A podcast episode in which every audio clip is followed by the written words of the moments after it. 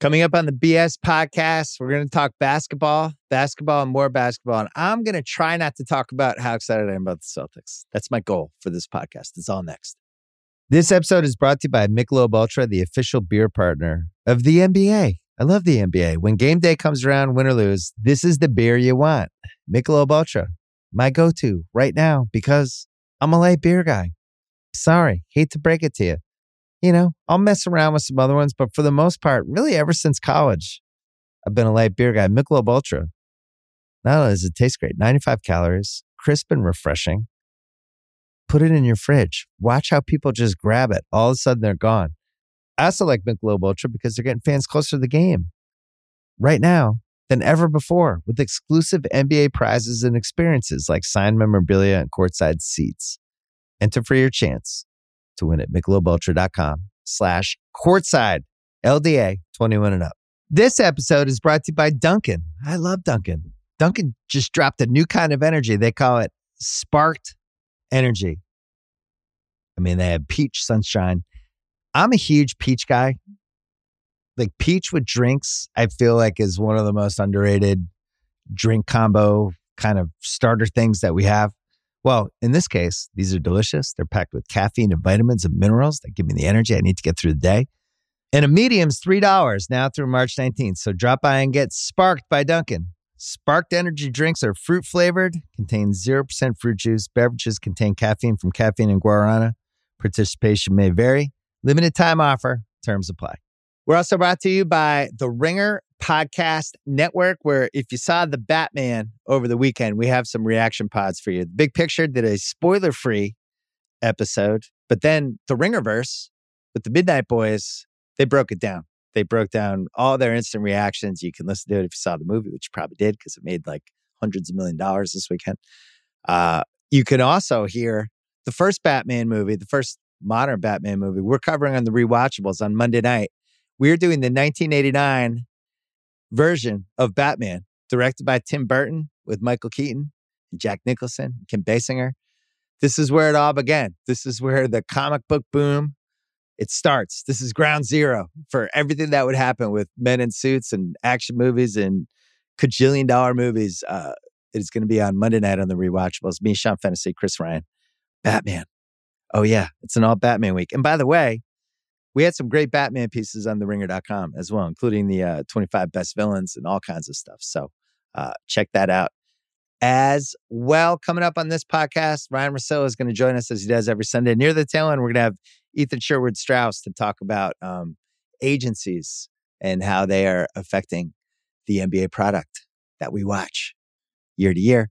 It's all next. First, our friends from Pearl Jam.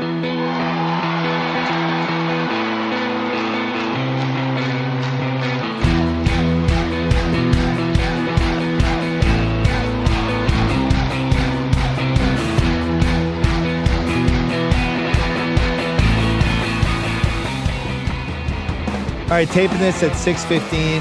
My Wi-Fi tried to stop us. It went out. I'm doing this on my iPhone. I look like i am filming a hostage video. Russillo is here, as he always is on Sunday nights. Lots to discuss, including some optimism for the Boston Celtics. It's it's officially on. All the advanced stats have been drifting Boston's way, and then tonight or today, Jayson Tatum, the best game of his career, the best game I've ever seen him play, goes toe to toe with Durant. Russillo, my big takeaway, other than how good the defense has been and Al Horford and the fact that the team's a little tougher than it was last year, other stuff, is that Tatum back to back against Ja and against KD, who I think are two of the best offensive players in the league this year, went toe to toe with them. And that was the big question with this team. What happens when we get round one, round two, round three? And you have Tatum. Can he go toe to toe with these other gifted guys? And tonight, pretty encouraging. Today, pretty encouraging, right? Incredibly encouraging. You know, this was not part of the syllabus when we were going back and forth yesterday and today. And then that game ends, and Bill's like, I think we have to do some Celtics. I'm like, think all the other times we've done Celtics where I didn't want to do it, but you have to. And the analytics part is hilarious because, like, a week ago, I did a rant being like, look, it, you know, have you seen some of those total points added player MVP stuff where there's one with Jokic where he looks like he's like he looks like he's Greenland and everybody else is the United States, right? I mean, it's just so off the charts. And you go, okay, is that entirely like a fair representation of where he is in the MVP race compared to others? And people would say yes, because the numbers show that. But that's what some of these Celtics projections were. And I was like, this is ridiculous. Like, come on. And then you see a game like Memphis, and then again today, uh, I I'm there with you. I you know I don't what what is the ceiling for them? I mean I don't know that I'm going to be saying if they don't win the NBA Finals it's a huge disappointment. But what is it like? What's different to you about a team that at one point was 18 and 21 and 500 for two years? Horford. I mean Horford played I think 40 minutes in the Memphis game, but Horford as uh just looking like he did four years ago. That's one piece. The fact that Smart is healthy. What are they? 18 and two, and Smart's last 20 when when uh when he plays. And then the decision making from Tatum. That's that to me, that was the last piece of this. It's like I know the guy can score, I know he can be streaky. On paper looks great. But do I trust his decision making? And until the last couple weeks, I really didn't. And watch today, like he had 54. that wasn't the story for me. The story for me was I agreed with all the decisions he was making as the game was going along, where he's he's just he was kind of problem solving in a way that I got to be honest. Two months ago, I just I I didn't know if he had it in him. I hoped he did, but did you? Did you think he had it in him? I think going back to last year, um, it was just hey, he's really talented. This team's talented. Like it still didn't make any sense. You have two young wings that can score and defend with anybody, and the team wasn't good. Like, what, how does that happen? And so, you know, again, we watch them. You watch them closer than I do. I still watch almost every game because I like talking to my dad about them. Although recently, up until the last few weeks, I was like, hey, the Celtics are a banned topic for us now. Like, I can't keep talking about the same stuff over and over again. And with all of it, not saying, hey, break the guys up. But this is the first season I ever was like, look, if it ends like this again, where they're 500 and losing the first round, maybe you see what's out there, but you're probably going to lose the trade. But, uh, you know, at this point, I'm not like completely against the question of it. And to see Tatum, I think part of it's like so many teams are selling out defensively now to double team the best player. And I think the Celtics as a team weren't super prepared for it, or they didn't like their options off of it, whether it was Richardson or Schroeder. I think Smart has gotten better with it. And I think there was two plays back to back today, Bill, where Tatum just went through everybody. And then pretty soon after that, he gets doubled and he didn't even think about forcing it. And I think it's really hard for scorers that have these score blinders on because they've done their whole lives and it's easy to them. But to then sprinkle in, hey, maybe on some of those drives, still be thinking about the corner, still be thinking about a cutter. And I feel like we're seeing it more from him than maybe we ever did before, where it felt like his scoring was frustration drives as opposed to now it's like you don't really know what I'm going to do. And now you're helpless against him. And he shot 17 free throws. Actually, felt like he could have gotten a couple more. He, it's, it's weird. He he was mad Aldridge, about yeah yeah five calls that he didn't get, um, and then shooting 50 percent for three. But that's that free throw three recipe. But the comfort that he has with some of these passes that he's making now. I don't know where I honestly don't know where it came from. And it really started over like the last six, seven weeks where he's finding guys in the corner and he's he's just hit this. It's like he's solved like whatever level of the video game he was at. And now he's advanced to the next level. And I, I think if you're a Celtic fan or if you're studying the East and trying to figure out who's going to come out of this, it's a it's a team that has some size. It's a team that has a little bit of a bench now. It doesn't fall off. It doesn't have these random Langford minutes and Nesmith minutes, and you're watching going, oh, that guy's going to play 15 minutes. There's really no major fall off, and they have the ability to keep offense out there at all times. But the Horford piece is the part I wasn't. The Tatum thing you could have talked me into. It'd be like, hey, this guy's 24. He's going to figure it out. Okay. Horford was was was seemed like he was done. Like second month of the season, it seemed like this was, you know, a guy on his last legs basically, and he was about to enter that DeAndre Jordan, Blake Griffin kind of, oh, this guy's now going to bounce around for the next five years. But his days as a playoff performer behind him, the stuff he was doing defensively, um, jumping out on guards and just, hey, the way he can, you know, defensively and low post by himself, it was all the stuff he was doing four or five years ago. I didn't think he had it in him. So now he's become this cr- crucial piece of the team. This was like, you know, they they basically you got him to get rid of Kemba's contract, right? Anything from him was a bonus. But now it's like whole other level. I don't know. I'm I'm too excited, Russillo. You got to Yeah, throw some yeah, water on me. No, no. I look. I think we talked about this team obviously so much just to see. I think you go, okay, maybe they just have that kind of personality. Maybe they just kind of have that personality that they don't have enough fuck you in them. They don't have those things that you just love out of players. And you know, remember how we used to be like, it's awesome when they lose to the Nets and they all go and make out with Kyrie right, Right. after the game. You're like, what? What is that about? But it also speaks to, despite what you think of Kyrie, he's very, very popular among other players.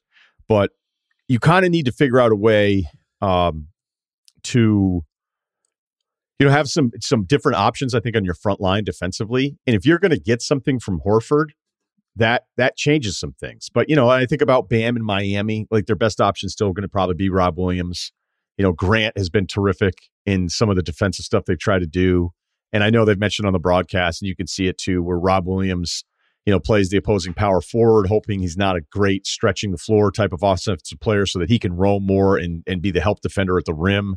And that's changed some of the defensive stuff that they've done and certainly the numbers that have spiked. Uh, and then I thought today, even against Brooklyn, I'm like, oh, he's going to go up against Bruce Brown, and Bruce is more of a perimeter guy. And what I thought was kind of great about today's game is that they actually give up a ton of points because Durant's cooking and you know, some other guys hit some shots, obviously, for him. I mean, Durant just misses a month and then comes back and looks like an MVP. It was But- unbelievable. Yeah, but I, I think no rest at all. all right. So let's let's get like we're we're talking about. We like it. It's awesome. Do you still think they're winning the East? You sit here today and say they are, or they have a chance to, because those are two different things. So you think there's five teams? I'm gonna. I, Cleveland's a nice story, but I got we got to write them off. I think as an actual team that can win the East. I think they could be tough for a series. It'll be a, a nice get your feet wet, all that stuff. But they're not going to have enough. They're not going to have enough perimeter scoring to hang at the end. It's too much Garland. They try to bring in LeVert. The, the numbers weren't great. He's missed games on top of everything else. Markkanen's had a better stretch. I just. I love that team. I love watching them. I just don't know that they're going to scare me offensively in a close playoff game at the end. Yeah, and, and the thought of them winning three straight rounds, I just think seem as far fetched. So we got five teams in order: Miami, who I think is going to get the one seed, and I think Philly knew it, which is why they threw away that game last night with Harden. Miami's forty three and twenty two. They have twelve of their next last seventeen at home, right? So you figure, barring injury, they're going to get the one. Philly's gonna Philly's 39 and 24. Milwaukee's 40 and 25 with 11 of their last 17 on the road. Chicago's the one I think that falls out of the top four just because it's it's you know, they're just not healthy enough yet. And they have 10 of their next 12 on the road. And then Boston, who is two games behind Chicago in the loss column, 10 of their last 16 on the road. But honestly, it, it doesn't seem like it matters where they play at this point. I think Boston has a chance to get to the three seed, which is important for a variety of reasons, mainly because that allows you to play Cleveland in round one, which I, I would just rather play Cleveland than Chicago if uh if I don't know who's coming out of there. And then then it's Philly the next round, potentially, right? And then, you know, the other piece with with this whole Eastern thing is I don't want to play Brooklyn in round one, do you? From what you saw today? And it's like you can get the one seed, you can end up with Brooklyn in, in the one eight matchup. So I don't know. Is there going to be some jockeying, or is, are teams going to? And how do you even know who's going to be seven or eight? Because Brooklyn's probably going to be in the seven eight matchup. So Brooklyn's looming as this booby prize potentially for somebody that could win the one seed. Sucks. if you run through it, Boston has the sixth toughest schedule the rest of the way. I'd have a really hard time, you know, being dismissive of Milwaukee. Uh, but Milwaukee has the toughest schedule of all 30 teams remaining. And they're now, I think, 29 and 8 with all three guys. When Jrue, Middleton, who went off today, and Giannis all play together, you're like, okay. Because when the other thing, too, is like you look through all the top teams and who gets to complain. Every single fan base gets to complain about not having their guys. I mean, between. Miami, Butler's missed 20, Lowry's missed 17, Bam's missed 25, and they're still going to be the one seed. You got Brooklyn, KD's missed 27, Kyrie's missed 39 games. Uh, Milwaukee, Giannis has missed 11, Middleton 12, Jrue 13. So they've actually been healthier because you hear a lot of Milwaukee like, oh, well, we don't have Brooke Lopez. At this point, like the Brooke Lopez numbers don't count comparison to the other ones. Phoenix is going to miss their most important player for like two months. Draymond, we have no idea about. You know, so Memphis has been relatively healthy. If we're trying to like bring out to how many teams are actual title contenders, and Boston between Tatum and Brown, that's only 19 missed games. Like Boston may be benefiting too from just having way more continuity than these other teams. And then you throw in Chicago, who you take out their defensive backcourt. They're a mess now defensively. I don't like their defensive matchups against bigger wings. I've been saying it now for a while. And I think after the most recent loss, are the Bulls 0 and 13 against the top three teams in each conference or something like that? Like they don't beat anybody really good. They don't. Yeah. And that, you know, it's hard for me when you get into the playoffs, as much as I love the Chicago story, Bill, when you get into the playoffs and you have that kind of blemish on your resume, it's a great story, but I don't know how serious I can take you. So I think three is totally in play for them, whether it's for Boston, meaning, you know, Milwaukee and then, you know, Philadelphia, it's still going to win a ton of games here with Harden. One thing I like with this Boston team, we always talk about malleable rosters with the with the with playoff teams, right? Boston can go big. Like if you look at it against Memphis in the fourth quarter, and Jalen wasn't in the game, but they were playing Time Lord and Horford and Grant Williams with Tatum and Smart, right? They went, they supersized and it was effective. They, they were doing it today against Brooklyn where they had Brown and Tatum, Smart, and then Time Lord and Horford. And at, if you have Curry and Kyrie out there, if you're the Nets, at some point, one of those guys have to guard somebody. Plus, Bruce Brown is short too. So I was watching that game today thinking, ironically, the guy that the Nets need to handle Tatum is Ben Simmons, who has the size to do it, who's I you know, if his head's right, one of the four or five best defensive players in the league. And yet we have no idea if we're going to see him. But I do think the Celtics match up pretty well with Brooklyn. Philly will be a different story because of the Embiid Harden thing and all the free throws and all that stuff. But um really encouraging stuff. The Celtics thing, you could feel it coming the last few weeks started to look better and better. And then these last two games where just something feels different from Tatum. Do you think it's there's anything with him being the all star starter and that kind of last sign of, you know, now you're really there. Now you're on the top level. Guys are looking at it a little differently because I feel like coming out of that, there's a different level of confidence for him. Maybe I'm overthinking it. You love that stuff. I'm dismissive of it. I'm not sure who's right. Yeah.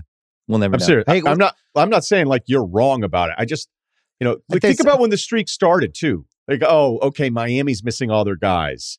You know, Charlotte was missing. I mean, Hayward's been missing, but you know what I mean? Like in the beginning of the streak, they put this winning streak together. You go, hey, any nice positivity from this team means something considering how bad it felt when they're below 540 games Right. into this deal. But I still was nitpicking it to myself because I'd watch the games and be like, ah, this team was missing this guy. This team was missing this. Like, all right, cool. You won five in a row. All right, the defensive numbers, we thought you'd be better, but it's not going to matter unless you're just a really less. They were so predictable and so inept late offensively. It was tough Yeah. to keep watching. And I can't think of KOC had a great tweet today.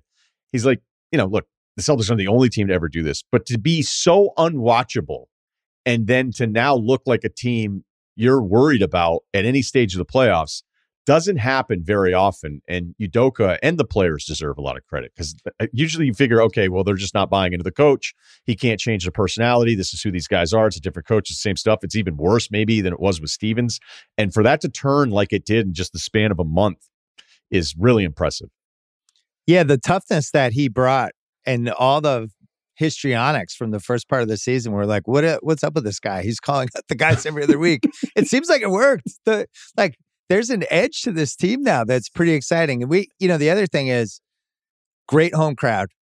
Like my dad who called me, was all excited after, and he's like, that's one of the best crowds we've had, you know, since the KG era. It's it, definitely a top three, top four for him. There was the Isaiah playoff game and some other ones, but the energy that Kyrie brings that crowd because he's such a fun villain at this point, on top of just how incredible Tatum was playing, and then everyone playing hard and the physicality. And I just think out of nowhere, this team is really growing on the fans. So you think of like the East, where we have Philly and Chicago and Boston, three of the top five.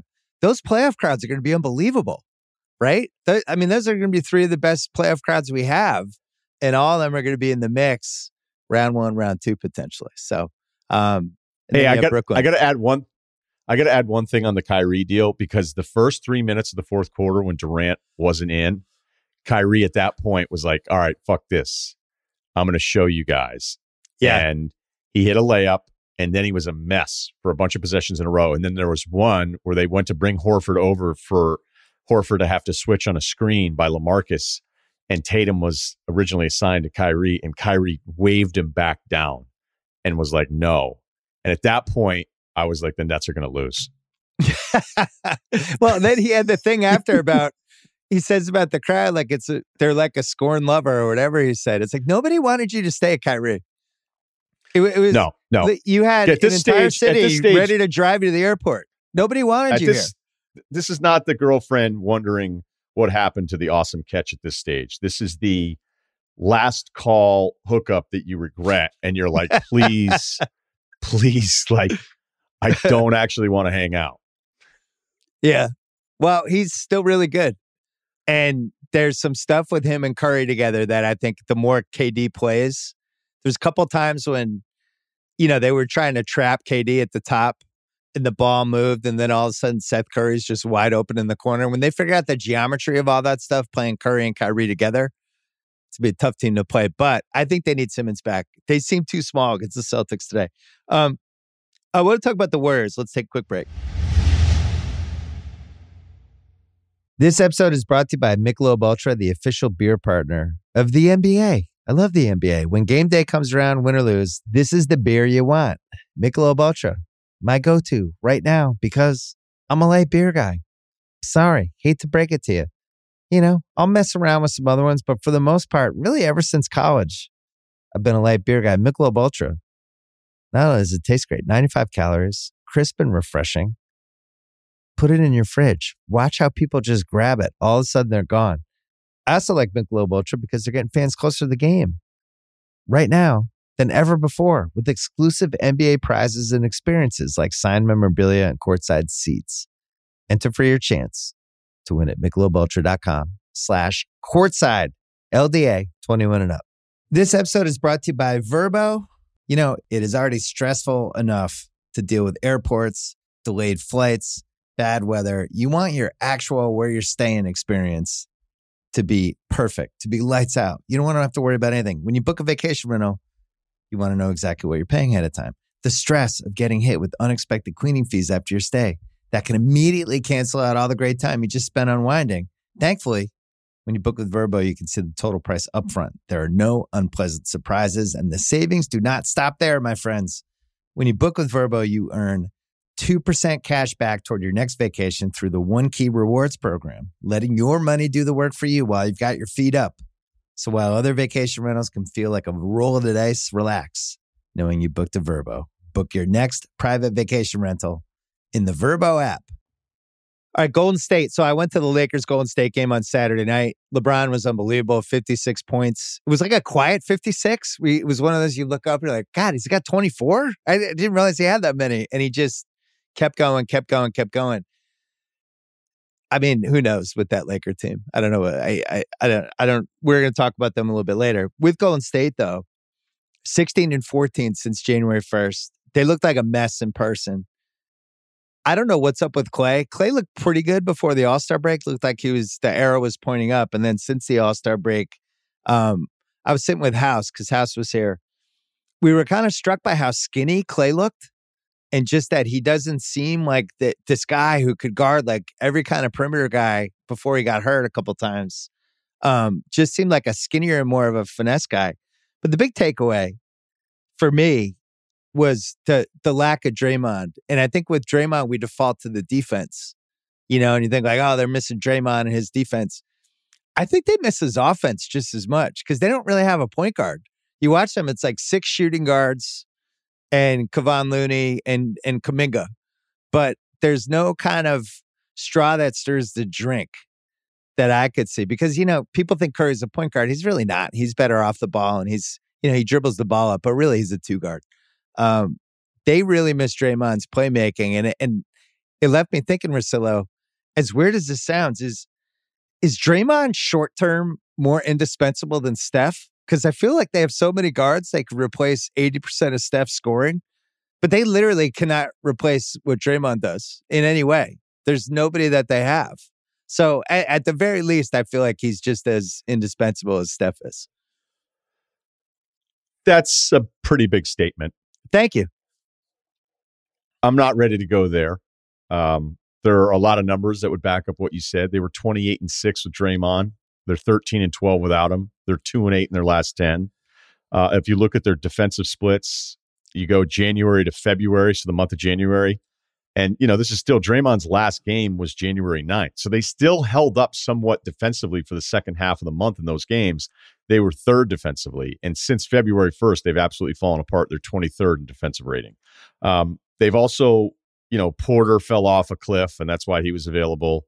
Gary and Wiggins wa- wasn't available. Wiggins, how about these Wiggins numbers? Oof. He's he's made nine free throws since February 1st, and he doesn't even get to the free throw line. okay. I mean, like people will look back and say Wiggins started in the All Star game. Like, what happened? What happened there? Um, and that was because just Gobert got screwed in the vote. Uh, Damion Lee's out of the rotation. Bjelica is out of the rotation. So there's a bunch of other sides of uh, Iguodala's played, I think, six minutes. And, you know, beginning of the year, he's fresh. He looks good. I was like, wow, this is great. I think he's played, what, six minutes since January 20th. So there, everything's kind of falling apart collectively. But I thought last night was a perfect example because I was at the game, the Clippers game on Thursday, and I was like, "Is LeBron slowing down a little bit?" And then I look up, he's got like twenty at the half. I go, "Okay, I feel stupid." And then I was gonna like kind of focus in on it again in the Saturday game. I still think defensively what Draymond does because they don't really have anything else. Like they couldn't keep Looney in the Lakers game, so I mean it just wasn't going to happen. And to not have Wiseman, to not be able to pick up any other thing this is a team that I think is just beaten up. And I also think Steph is exhausted from all the stuff that he does on offense and the fact that every team sells out against him to do whatever they can. And then Clay, who shot it really well last month, I agree with you. Seeing it up close, he just isn't moving great. And they were hunting him out in that Lakers game. LeBron was yeah. trying to get Clay switched on to him, which is not usually something you never went Clay hunting when he was healthy defensively. I was bummed out by Clay yesterday. And that, so I, I know he was sick after the All Star break. I'm not writing him off by any means, but this was a guy who was one of the best defensive guys in that position. Yeah. yeah. From what I saw yesterday, it, you know, this might be a long haul. He hasn't played in two and a half years before last month. And on top of it is redundant to a lot of other guys they have. And I think the biggest takeaway I had yesterday watching them was just it's just a lot of jump shots. You mentioned the free throws. Nobody gets to the free throw line in the whole team think if you're just looking at all the guys yesterday, Curry's probably the only guy who even averages more than four free throw attempts. He's probably five, but a lot of lot of jump shots. They're not going in. Second quarter, Poole makes some. All of a sudden, you're feeling good. Then it's jump shots again, and then they have this Kuminga thing where they have to play him. I mean, he's breathtaking. You have to play him, but he's you know 15 years old. He's he barely knows what what he's doing. So you have this thing where it's like this toy that you have to play with. But half the time, I mean, he was really lost on defense. You could see it in person. And then he'll do three amazing things in a row. And you're like, hey, you got to play him. So I think if I'm Golden State, I'm I'm punting on the two seed. I'm trying to get Kuminga the reps. I'm trying to figure figure out what I have from Clay these next couple weeks because you look at uh, you know, they're a half game behind Memphis now. But then Utah's kind of Utah's like what two games back in the loss column now, and Utah could potentially jump them. And if I'm Golden State, I don't even care. I just I, I'm saving miles on Steph. I want to know what I have with Kuminga, and I want to know what I have with Clay, and then I hope Draymond can come back and be healthy. But I the days of them being like we got to get the two seed, like I I think that's done. I think you you you set that one adrift. What do you think? Well, Steph backs up everything you just said. He said it. He's like, I don't care about the seeding.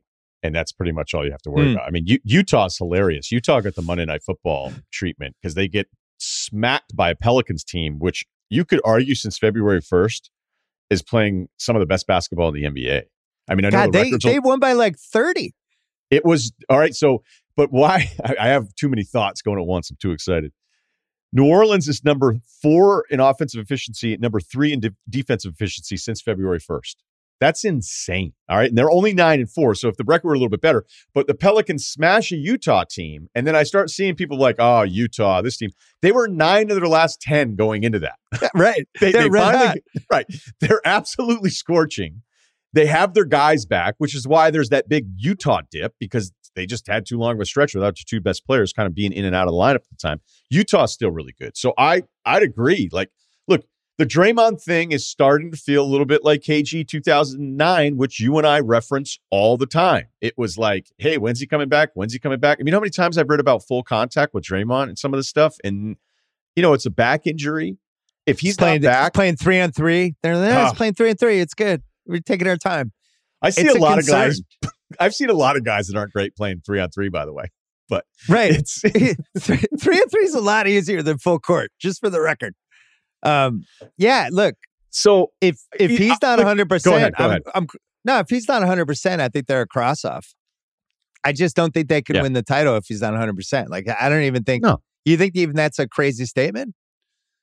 Not at all. Not at all. Okay, I think I think what was impressive is that they had a collective group of role players all playing awesome, it felt like at the same time. And by the way, Poole is unbelievable. I mean, that's that's Mm. the one highlight and Kuminga dunks from here and there, the Lakers putting it on him. Because I, I actually thought you probably thought the same thing based on a tweet, but I think it was like 54 44 Golden State. And I'm watching it going, you can you can smell when the Lakers quit in a game. Like I thought, oh, here we go again especially after seeing it so many other times the last couple of weeks. And to their credit, finally, they fought back and they, they did come back in that Dallas game, but it's still a loss. But it's kind of like Golden State had this collection of players that all played really well all at the same time. And then they still held on defensively when Draymond went down in the beginning.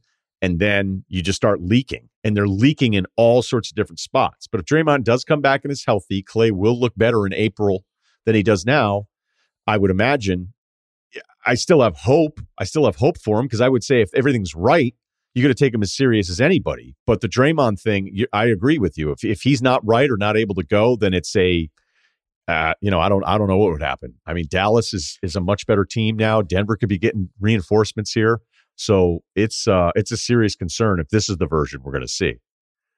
We might see some jack. I think we're going to see some incredible jacking in the last week of the season with who wants to play who. Because, you know, the Dallas numbers against Utah are pretty discouraging, right? Denver, if I'm Denver and, and I don't think Draymond's 100%, I want to play Golden State. Like, I, you know, Golden State didn't do anything at the trade deadline to address a couple of playoff situations in these rounds. And I don't really fully understand it because that to me they're not big enough unless they are really convinced that Wiseman can come back from. But but what we saw from Wiseman last year, I don't feel like he's necessarily reliable in a playoff series, even if he's healthy. So I just think they have too many guards and not enough size, and uh and they might have been the Rabbit team this year. And I look at, you know, right now if the season ended today, we you know I was talking about the grenade that uh poor Miami could win the one seed and have to play Brooklyn. Phoenix could win the one seed have to play the Clippers in round one, which I would not want. I I just wouldn't want to play that team as my round. That's as my round one victim. That team's tough. I don't know if Paul George comes back, but there's been a lot of Kawhi buzz lately, and uh, I don't know that team. That, that team is really well coached. They know they know who they are, and you're not going to roll over them in four. And that might be who Phoenix has to play. And now we don't know when does Chris come back. I don't know.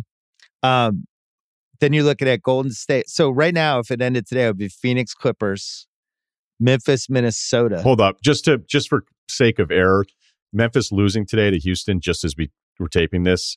Now, Golden State's percentage points ahead, so it's Golden State's back to the two after losing it earlier today. But I'm with No. you. I, I No, keep that keep that in the pod because I didn't even realize they lost to Houston. Yeah, Houston That's a thing that got happened. one. Yeah, I didn't even lo- I didn't even look to see what happened in that game. Oh my god! All right, Houston so hadn't Golden State's won. still in the two. Yeah, I, I, does anyone care about a Houston Nugget? Nope. Keep keep it moving. Never mind. Well, I still think Memphis gets the two, but we could have Golden State, Denver as the three six, and then Utah, Dallas as the four five. But then Utah could. So it's there's no way to know who the fuck's playing who. I will say, if I'm like Dallas or Denver, who am I afraid of? Am I afraid of anybody other than Phoenix? I'm ready to play any of these other teams in this whole thing. And you know, we could see it could just be a Luka three rounds in a row or a Jokic three rounds in a row. That that might just be how the West plays out. I think the East is better. I think the teams are just higher quality, except for Phoenix. Yeah, both Dallas and Denver since February 1st. I mean, throw Utah in here. They're basically all three of those teams are top 10 in offense and defense. So it's not some like weird fluky thing. And, you know, you, you had Luka missing the game against Sacramento and then Dinwiddie brought him back. And as much as I think Dinwiddie could be frustrating uh, to play with when he's allowed to just kind of go loose, you're like, oh, wait, this is why this guy gets paid by teams because he can light it up. And then Mhm. not having to worry about all the Porzingis shit you know, I think I think it just helps them. And They've, you know, in shape Luka. I think they're a really well prepped defensive team. You know, when you talk to other people about Dallas, you say, you know, they do a really good job of of almost like a quarter or a quarterback facing multiple looks defensively. It's something that Dallas does a better job than than other teams. And you're just seeing these mm. numbers. I mean, this was a team that you go, okay, Luka's, they're going to go five out. I don't have to watch them. Finney Smith's going to be over there. Hardaway Jr.'s going to be over there. Jalen comes off the bench. Powell's going to have some nice dunks, but they don't really stop anybody. And and you know those Luka playoff series, I still feel like are worth bringing up once a month because they were that special. Both losses against the Clippers, but now they're defending at a level that I didn't really expect. So Dallas, Denver shouldn't be afraid of anybody. You know, and I always kind of thought too with Denver, like, all right, do they really defend the way you need them to? Uh, and they have, they have now for a while. So it's it's really bunched up. I want to stay on your Clippers thing though. Like I get it, Lue's a terrific coach, they're well coached, but if I'm a one seed, I don't, I'm not worried about the 500 Clippers, man. Would what you, if Kawhi comes back though? Well, okay, that's a different conversation, but I'm sure all the Kawhi information will be clear and concise and definitive. it's, it's, true. It's, yeah, I was factoring in at least Kawhi and maybe Kawhi and Paul George. Although the more I talk to people, like he tore the UCL. So it's and they're like, oh, it's doing better with rest. It's like, how is it better with rest? He tore it. Why hasn't he had? I I just don't understand the information about it. Doesn't make sense to me. Like there were there was something on Twitter I think yesterday about Paul George is shooting with the with his dominant hand for the first time in a month or whatever. And you think like, wait, he wasn't shooting with his dominant hand for the last month. Like that sounds terrible. So who knows? I uh with last thing on Golden State, they lost eight of their last ten, which we mentioned. Here are the losses: Dallas twice, Utah, the Lakers, the Knicks, Minnesota, the Clippers, and Denver it's not a good sign, man. Those are those are just over and over again losing to either good or really good teams and one mediocre team. So I I think it's time for concern. And I, I think if I was a Warriors fan, I would really be confused why this team sat the trade deadline out. I don't understand it. Like they did nothing. And I know they have a high luxury tax, but I just don't get it. Uh well, I think that they probably thought they were going to have these guys back. And I don't know if that's their own misinformation to the rest of us. And maybe, I don't know. But I mean, the Wiseman updates are comical at this point. And as you said, to ask Wiseman to be like, hey, can you step in and be a top eight guy in a playoff series for a team with big aspirations? That's a lot to ask a guy that played three games in college two years ago, barely played last year, and still has suited up this year. And as much as I, you know, I don't like when people are like, oh, he's a bust. It's like, well, let's see if he can play or not before we can do that. Um, even if you love him, you know, and I still think he does things physically on the court at times where I'm like, there's not really many human beings that walk the planet that can do some of the stuff that guy can do on a basketball court. But to ask him to do it at a playoff level and remember rotations and that kind of stuff that these guys always screw up, uh, that's that's it's almost stupid to have that kind of hope for him. If I and do. the Kuminga piece too, that as great as he's, you know, as talented as he is as a rookie, putting him in a playoff series still makes me nervous. And I, I think as we head to the last, I don't know, 15 to 17 games here, you're looking for identity in teams that know who they are. And Brooklyn is in flux, but I, I have a sense of what their identity is. Boston knows their identity as well as anyone. Utah knows who they are. You're going down the line.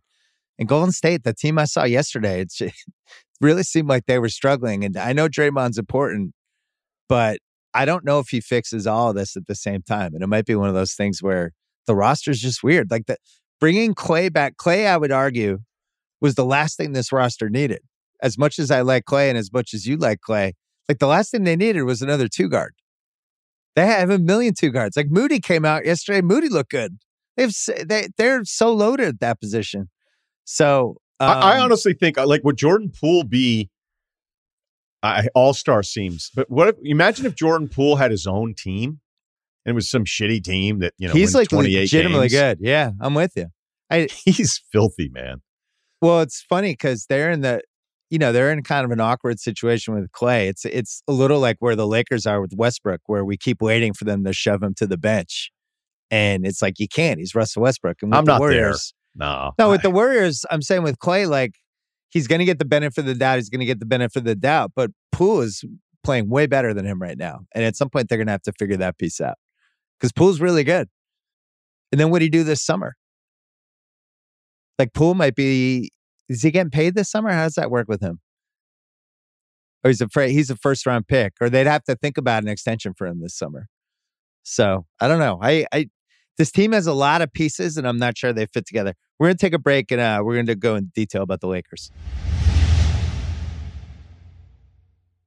This episode is brought to you by Michelob Ultra, the official beer partner of the NBA. I love the NBA. When game day comes around, win or lose, this is the beer you want.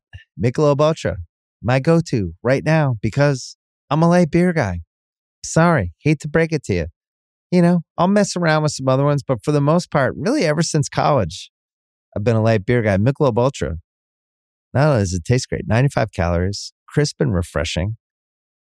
Put it in your fridge. Watch how people just grab it. All of a sudden, they're gone.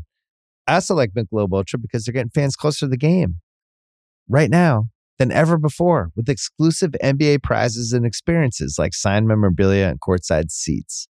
Enter for your chance to win at michelobultra.com slash courtside LDA 21 and up.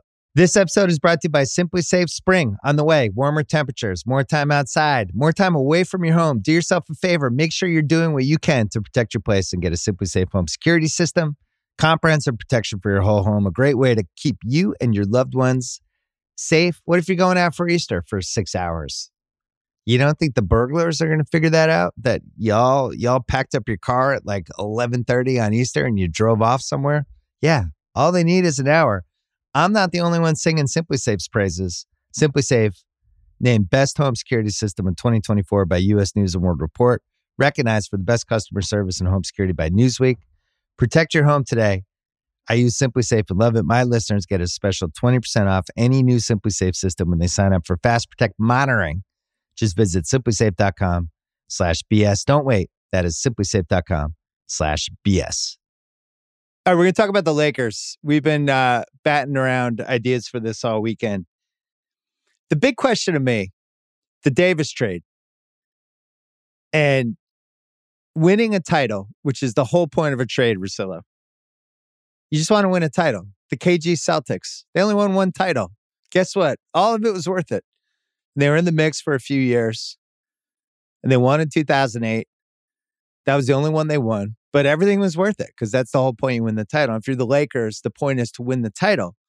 But when you actually look at the last 12 years and the amount of draft picks they used just to get LeBron and Davis and all the ones going to New Orleans, we're talking about a decade of assets that they gave up basically for this one bubble season title that, by the way, their fans didn't even get to enjoy it because there were no fans at the games.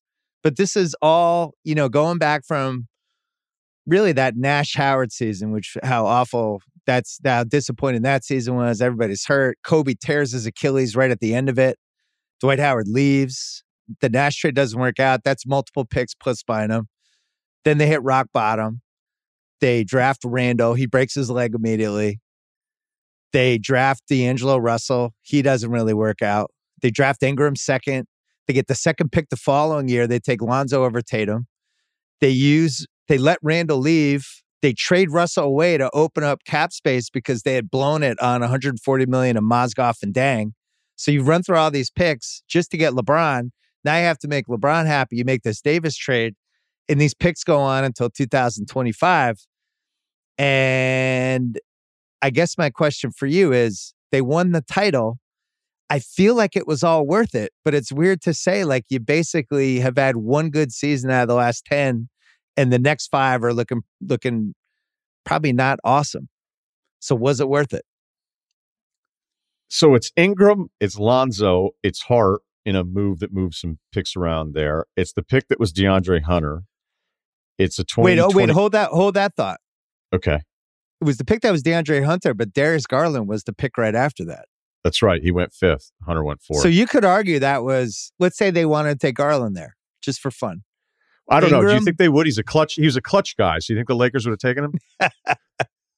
Ingram, Lonzo, Darius Garland, and then multiple first round picks and swaps Josh plus Hart. Josh Hart for Davis.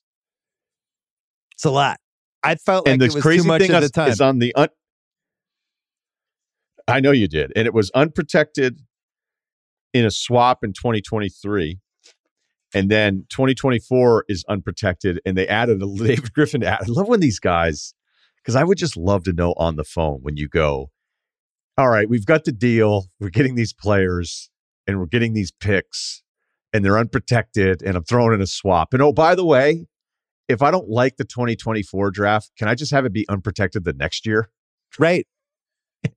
and that's It's what they have. And so, to be fair, though, there was a lot of do they have enough to get Anthony Davis in comparison to other people when it was happening at the time? Like, I, I feel like we can't be too revisionist history saying like they got ripped off because Anthony Davis at his best is a top five player in this league. He is no worse than top 10. If you don't, you want to push back on my top five, fine.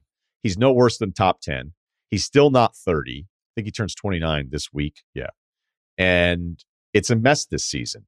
But to win a title, which is what it's all about, to hand the keys over to to an agency for LeBron and have LeBron make like there's a lot that goes into this that feels gross and it feels like holy shit, we we're giving up a decade of assets. Like when you frame it that way, it makes me at least process, wait, is this actually the wrong way to do it? But knowing they already have a title in their back pocket, I, I can't say they did it wrong. There's plenty of other teams that try to do crazy shit. I mean, think about what the Clippers will have given up and how much they've actually gotten out of uh, Kawhi and Paul George Right. and had them both extend max those guys, and they still don't play. I'm going to give the listeners the timeline really quick. They win the 2010 title. Next year, they lose to Dallas. They get swept. Phil Jackson leaves. Winter 2011, the CP3 trade gets vetoed. Right? That's a big fork in the road for them. It would have been Gasol and Odom and picks, and they get Chris Paul. They trade Odom to Dallas. He goes into a tailspin. So they lose that asset anyway. 2012, lockout season, 41 and 25. They lose to OKC in round two. Hire Mike Brown as the coach, or Mike Brown's still the coach. Um, summer 2012, they trade for Dwight, basically buying him. That, that was really the trade for a year Dwight, who's coming up back surgery. They trade two first round picks for Nash, 2013, and then a one that rolls over to 2018. I forgot some of the stuff. They fired Mike Brown after five games in the Yeah. 2012 13 season. Five games, he's out. Mike D'Antoni comes in. They go 45 37. Kobe blows out his Achilles. They get swept by the Spurs. And then from that point on, 27 and 55, 21 and 61, 17 and 65. 2015, Aldridge won't take the meeting with them. 2016, KD doesn't even meet with them. KD w- wants to leave OKC, wants to go to a big city and be, and and have a new situation. He's like, I'm not even meeting with these guys. 2016, Mozgov four for 64, Deng four for 72, Clarkson four for 50. They hire Luke Walton, Kobe retires. 26 and 56, get the second pick again. Magic and Pelinka take over. And then they put the LeBron plan in motion. So they have to sacrifice Russell and Randle just for the cap space. They think they're getting LeBron and Paul George. Paul George doesn't come. The reason all this is worth it, because I go back to that 2016 when they don't get the KD meeting. That's rock bottom at that point. They have to spend all of the assets they possibly can to get LeBron and to convince him if you come here, we will do whatever it takes to have a championship team around you, which leads to Davis, which leads to Ingram, Lonzo, the number four pick 2019, Josh Hart, 2022 unprotected, 2024 unprotected, pick swaps in 23 and 25. They win the title, but they had to do it because what does it do, Russillo? It restores the credibility of the Lakers, which is the only thing that mattered. But you had to restore the credibility because of how bad you were from 2011 to 2017. You remember reading all that stuff? Like that's when Jeanie Buss was interviewed during the game. It was like anybody that doesn't want to play with Kobe Bryant's a loser. You know? right. I left out the two-year Kobe Bryant ex- the contract extension for 30 million a year. That Right. remember that killed their cap space. He was like, "This guy's a legend," which, you know, I get it, and it worked out because they got draft picks. But yeah, they rode the Kobe thing for a while. and it was painfully obvious that other guys didn't want to play with Kobe. They didn't want to Yeah. play with him. They didn't want to play with him. And then and the reason I brought up that Lakers Kobe contract in the past on my own pod is that their selling point, like as everybody goes, this is a terrible contractual decision. Why are you doing this? And it's like because the Lakers take care of their stars, which I think is a great thing to remember when we look at what's going to happen here with the LeBron decision. On, you know, LeBron doesn't think he's like LeBron's not sitting there thinking like, what do you think I'm coming back cheap? Like that's not Yeah. going to happen. I don't. I don't think so. I don't know. Maybe maybe there's some way to to work around it. Um, but when and I know we're going to talk with Ethan about this later on. I think the question you're asking. So let me ask you the question. Like, was it so bad that you go, we've got to completely pivot away from what we're doing? And if this means we're going to do something that, like, no team would ever say, hey, you know, be awesome. Let's bring in a star and let him and let the agency do whatever they want. Because that's the criticism now as things start coming full circle as they struggle this season, which I still think deserves some pushback. Because if Anthony Davis was right, I'm not even saying the best version of Anthony Davis, but the better version of him that we're used to seeing, this Yep. team's still a top six team, even with the disastrous Westbrook part of it. And they'd probably be more likely to bench Westbrook if that were the case and let him run the second unit, because I think that's the only value you would ever get out of him, because the guy can still just drive the hole all night long. Um, because he's a terrible space player. But like, do you do you look at all of that and go, they shouldn't have done this? Because I don't think that's what you're saying. That's not what I'm saying. But it still feels like this deal with the devil's extensive. That's not fair. But it feels like, hey, we're going to do something that we know deep down we really don't want to do because it has been this bad. Like people were laughing at the organization. for The LaMarcus Aldridge thing was like, wait, what? Right. He won't meet with the Lakers? right? You think back since 2010, how many coaches do you think the Lakers have had? Actual coaches that they hired and gave contract multi-year contracts to. Since starting with Phil Jackson. So five more after Phil Jackson. Mike Brown, Mike D'Antoni, Byron Scott, Luke Walton, Frank Vogel. And Vogel's about to get bounced after this year. They traded their 2013 and 18 picks. They traded their 2015 number two pick, Russell. They traded their number seven 2014 pick, Randle. They traded their 2019 number four pick in the AD trade, and now they coming up, they won't have two picks and they have swaps for the other ones. It's just an incredible amount of assets just to restore the illusion of your credibility. And I, I, think the only thing I would say about the AD trade, which I think they had to do, I think they gave up too much. I'll never understand why Lonzo had to be in it. That was like on top of all the picks, like to put in Ingram, Lonzo, and the number four pick. It just seemed like so much at the time. Here's the real problem for them. I thought AD was like a sure thing. You know, you, like the same way we would think of like Giannis or somebody like that now, right? Or Embiid or Jokic or this guy was, we all felt like was one of the five to seven best players in the league about to hit his prime, right? He was 25 heading in 26.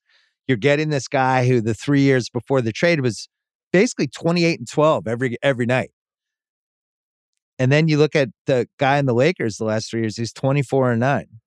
He's you look at his missed games year by year 18, 15, 14, 21, 7, 7, 26, 10, 36, 26, and counting. I think the guy they thought they were getting isn't the guy they totally got. And that's Well, now we can't- yeah, now to we- me. Yeah. Well, that, I'm just saying that's more disturbing to me than, yeah, selling your soul for the title, whatever you're going to say. They thought they were getting this guy who was like Wilt, Shaq, Kareem, and, it- and he just hasn't been. I have to correct something on LaMarcus Aldridge real quick.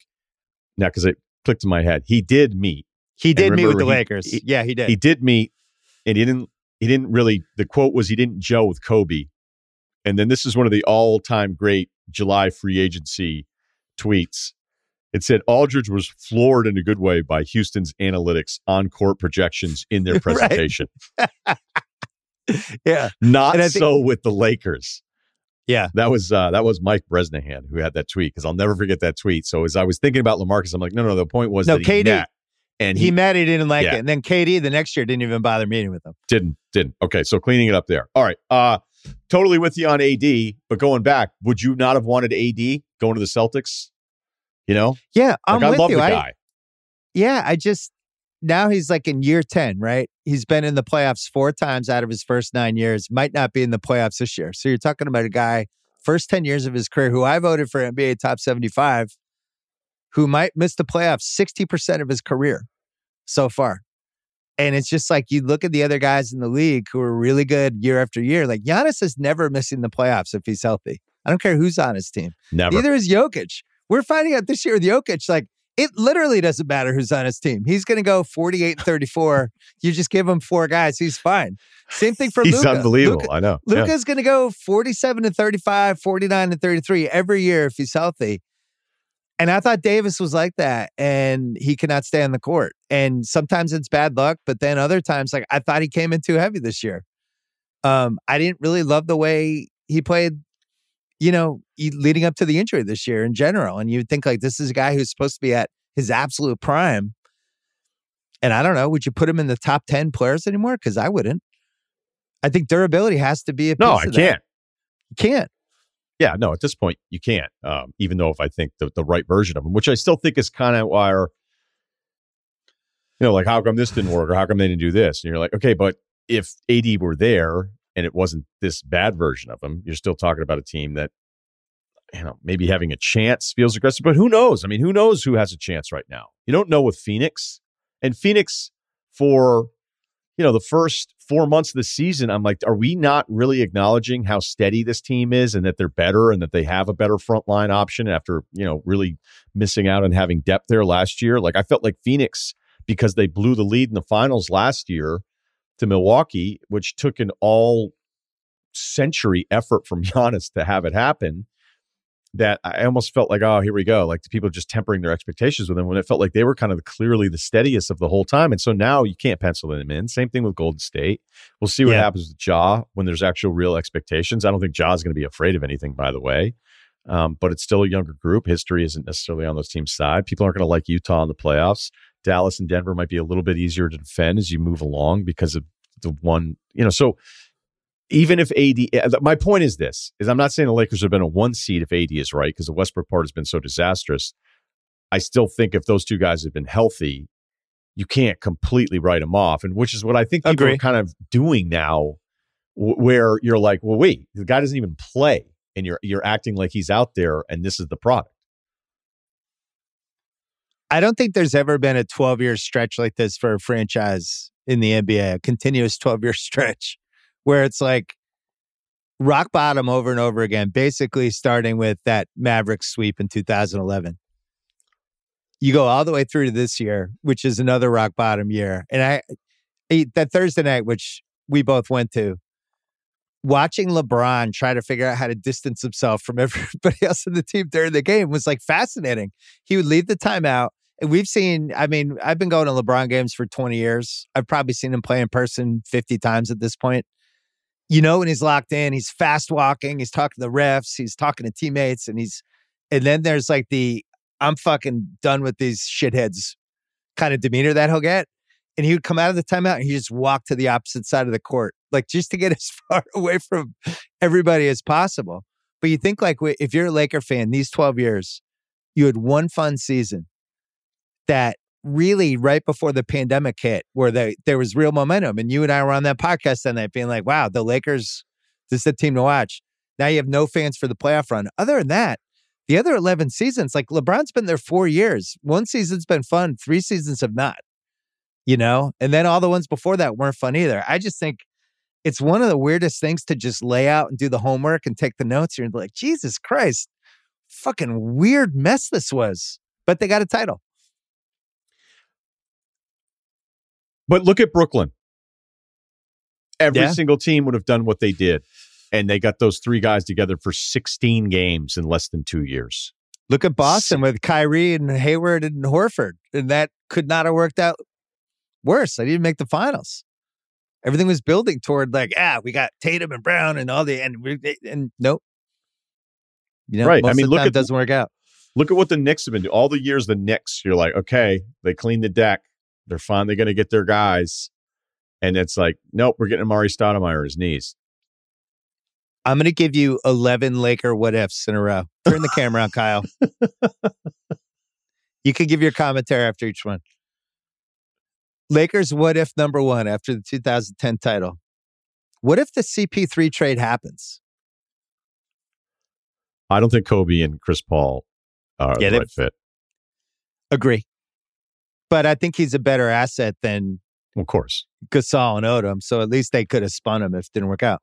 What if Kobe doesn't tear his Achilles? What if Dwight, the Dwight trade or the Nash trade didn't work out? What if Kobe's two year extension doesn't happen? What if KD looks at the team in 2016 and says, fuck it. I'm gonna, I, I'm going to try to turn the Lakers around. Let's do this. What if they took Tatum over Lonzo, which is the single most underrated what if of all of these? Because that's like the Celtics swip, uh, swap one and three because they know the Lakers are taking Lonzo. The Lakers don't try to hijack them for it at all. And by the way, one of Magic Johnson's last gifts for the Celtics. He may have taken the 87 title for us, but Tatum over uh, Lonzo over Tatum. What if Paul George comes with LeBron in 2018? What if they wait on the AD trade and don't just do it a year before he turns free agent? What if they're just like, nah, he wants to come here anyway. We're going to wait. What if AD doesn't get hurt last year? And what if they go DeRozan for Westbrook, which I'll let you comment on because that was sitting there on the table for them. DeRozan wanted to come cheaper cost than Westbrook, and they went for Westbrook. So you want me you want me to give you what I think the biggest what if is out of all of those? Yeah, give me your biggest. I just gave you 11 what ifs with them. You know, I'll do the one I think is the most interesting because on top of everything else we haven't even touched on is Kobe hated Jim Buss so badly he would just tell Stephen A he sucked and he would tell Wilbon he sucked. And so everybody that had had a line to Kobe would be on TV shows talking about how terrible Jim Buss was. This is not all of a sudden a Jim Buss um, protection corner here, but I'm Yeah. telling you, any other again, like my rule with a lot of this stuff is any other fucking front office would have been like, wait, I get Kobe Gasol and I bring in Dwight and I got to trade it two first for Nash. So I have Nash, Kobe, Dwight, and Pau.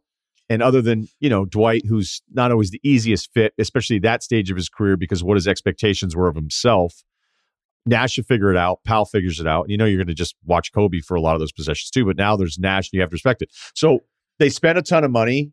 And I don't know that there had been any other GM that would have said, nah, let's actually not do that. And since Kobe just wanted to motherfuck Jim all the time because he liked Jeanie, then that's kind of what happened. And that was another part of all of that stuff. So I always think the what if that's too, too, I would say unfairly criticized is the playing the results on the Howard, Nash, Gasol, Kobe group that did nothing. The only what if out of all the ones I mentioned that we criticized them for in the moment, unequivocally, it was the Westbrook trade, which you and I both hated.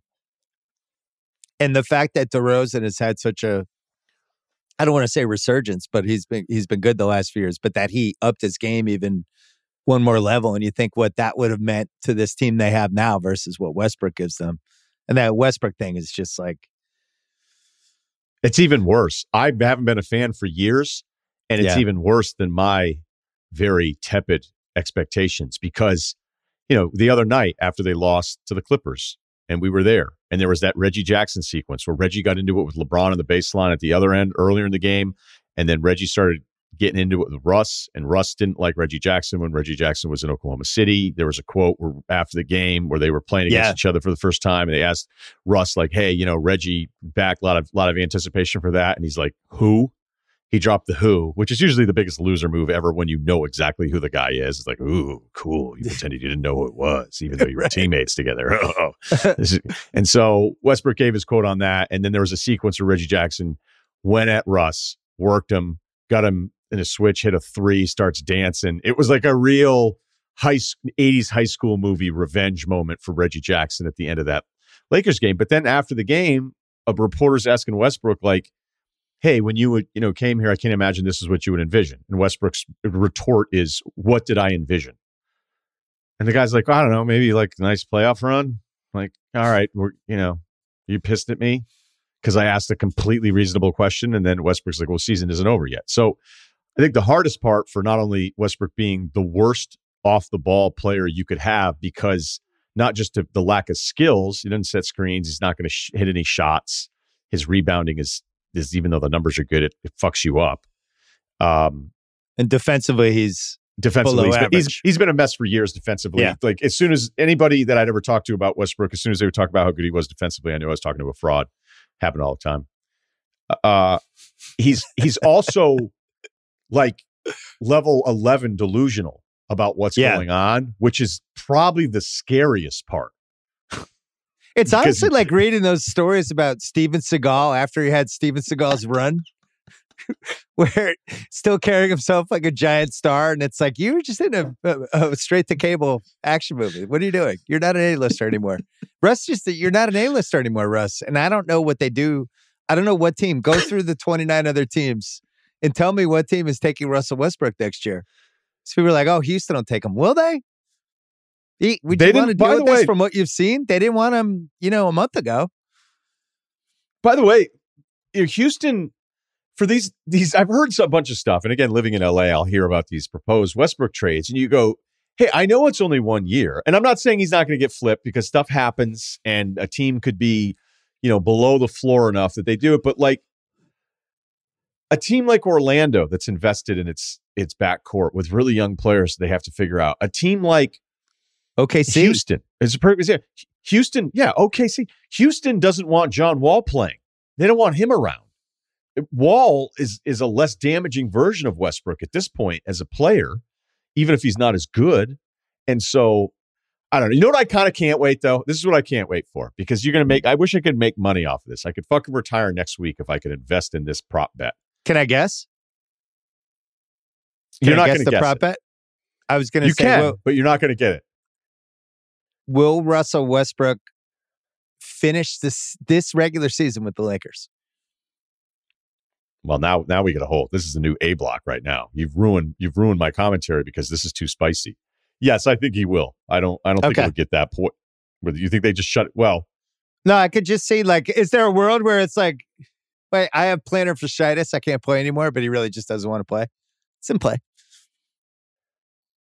No. The last week, yeah, you know what? Uh, that's that's not going to shock me. There's a couple games left, and they go, that doesn't matter. Because I, I made a mistake when I tweeted out. I go, hey, for everybody writing the Lakers off in the play-in game, like, are you watching the teams behind them? I had already projected New Orleans to jump them. You know, but when you look at Which everybody else, yeah, New Orleans is going to pass them. I, I'd be shocked if they didn't. What's Here's your prop bet? I interrupted you. No, no, it's good. That was good because that's actually better. But here's my prop bet. It's right around draft time. Westbrook's traded. And for a guy that's the first ballot Hall of Famer, he'll be on five teams in five years. And I'm not talking about from like ages 36 to 40. We're talking, you know, just past 30. And so, like, hey, doesn't that tell you a little bit something about the guy? And again, this is a victory lap for me arguing with people about this for years. But there will be someone on television when he gets flipped that goes, This man still gets you 18, 7, and 7. and they're gonna they're gonna talk it up and Hmm. they're gonna act like these raw numbers mean anything. And I can't wait for that moment because someone will do it. Well, it's funny. Golden State was like the one team that they kind of match up well with because they could just LeBron can bully them and they It's could great. just surround him with guards. But you go to the Clippers game and Zubac and uh, Hartenstein are ju- it's like an offensive rebound layup line for them. Any miss just gets tipped back in. They're running on on misses. Nobody's getting back. And if I'm a Laker fan and I look at that LeBron 56, you barely won. The Warriors didn't even play well you know, and it was awesome to see LeBron play like that. But I think I said this, I was did the Ringer gambling show on Friday. He's not shutting it down. That like all that stuff was like, could he shut it down and save him for next year? Like that, it's all about the stats now. He's gonna, you know, he's he's This is a great to- point. No, it's, make your Karl Malone point because you tweeted this and it's a great point. You made it on Friday. Well, he's you know he's getting close to Karl Malone and Kareem, and he's I think thirty three hundred points away from uh from forty thousand from starting the forty from starting the 40-10-10 club. He's he's not shutting it down. He's not going anywhere. And the only reason I mention it is because I keep seeing like Perkins, who I enjoy following on Twitter. He's like, they got to shut it down. They got to shut LeBron down, save him for next year. They're not doing that. Every game counts. Karl Malone, we all assumed was going to pass Kareem. And guess what? He got hurt and he didn't. And he fell a couple hundred points short. So, you know, LeBron, trust me, gives a crap about this. And he should. yeah. Um, By the way, Malone missed it by over a thousand. Just just so we, because when you said that, I was like, wait, what? Because I was looking at it again. Well, but a thousand is if you play What's more? right. 70 games and you, you average 13 points a game, you're getting it. Yeah. Um, okay. Twenty games So- for Will. So we are going to 20 games for Will. Um, we're going to bring Ethan Sherwood Strauss in here because he wrote about uh, the growing power of the agencies. And this has to do with the Lakers discussion because a lot of the stuff that's happened for them in the last couple of years definitely has been agent driven. I don't know if this is a new thing or not in the NBA. We're going to talk about that. We're going to talk about um, is is this getting worse? Has it always been the same and we're just more aware of it now and a whole bunch of other things, but that is all next. This episode is brought to you by Viator. Traveling is all about getting out there and experiencing something new and fun. I had this when I went to Sweden last year. I had to go for Spotify, rolled the dice. I was going alone, had some work friends there, that's it. And I'm like, what's going to happen? Get there, haven't been to Stockholm ever, walking around, having a great time, just just immersed myself in a totally different culture. Really remember memorable. I remember like a hundred different things about it. If you want to make your next trip memorable, you need Viator. It's a website and app that'll help you book fun experiences and adventures all over the world. They have over 300,000 bookable experiences in over 190 countries, and it's flexible. They have free cancellation. They have various payment options, 24 7 service, and you can browse millions of reviews from real people so you can make sure you're booking the best adventure for you. They offer all kinds of adventures from simple walking tours to more extreme, thrilling adventures and all the niche, interesting stuff in between. So that's one app that's over 300,000 travel experiences you'll remember. Do more with Viator. Download the Viator app now. Use the code Viator10 for 10% off your first booking in the app. That's V I A T O R with the number 10. This episode is brought to you by Netflix. They say a gentleman always keeps his word, but I can't repeat any of the words that the weed dealing, gambling, murdering aristocrats say in The Gentlemen. Guy Ritchie's first TV show ever, only on Netflix, based on his award winning film. The Gentlemen series stars Theo James, my guy from White Lotus, and a whole new cast of criminal lords and ladies slumming it in Britain's criminal underworld. Guns out, pinkies up. Don't miss The Gentlemen now playing only on Netflix. All right, Ethan's joining us. We're going to try to, Russillo and I are doing these Sunday pods. We may, may bring some guests in for the last segment just to mix it up. You know, you got to, with a marriage, you got to mix it up. You got to have some fun. Is the longer the marriage goes, you got to keep it spicy. Uh, Ethan has a Substack that when, when did you start it? About six months ago. And you used to write for the Athletic and for ESPN. We tangentially worked together, and you worked with Russillo tangentially as well. Um, you have you've carved out a little territory already as you're not beholden to anybody. You're just you're just kind of over there. You're you're you're watching what's going on. And you wrote this piece recently about agencies in basketball that Russillo and I thought were fascinating. Russillo, what was your favorite thing about that piece? I just don't think enough people are covering it this way.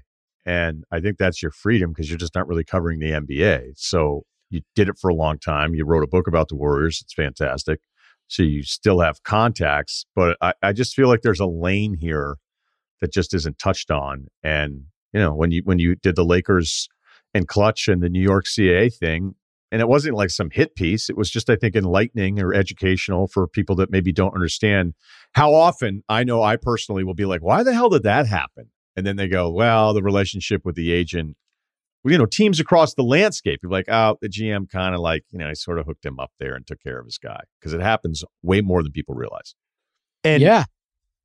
Ethan, I think the big thing and why your piece was so timely because we were getting all this intel coming out of All Star Weekend with you know LeBron did all the stuff he did in Cleveland, and there was breadcrumbs dropped all over the place. He mentioned Sam Presti, um, talks about there's stuff getting floated out to different reporters, and who knows what the sources were, but it's basically like LeBron's unhappy and he wants the Lakers to fix this. And then from what I heard um, last week when they had the the big meeting with everybody and the Lakers, this is the first time in LeBron's career where they were just like, look, man, you push for the Westbrook trade. Like, we're not spending more assets on this, and you're under contract next year. And, um, you know, and if you're not happy, we can try to figure something out, basically.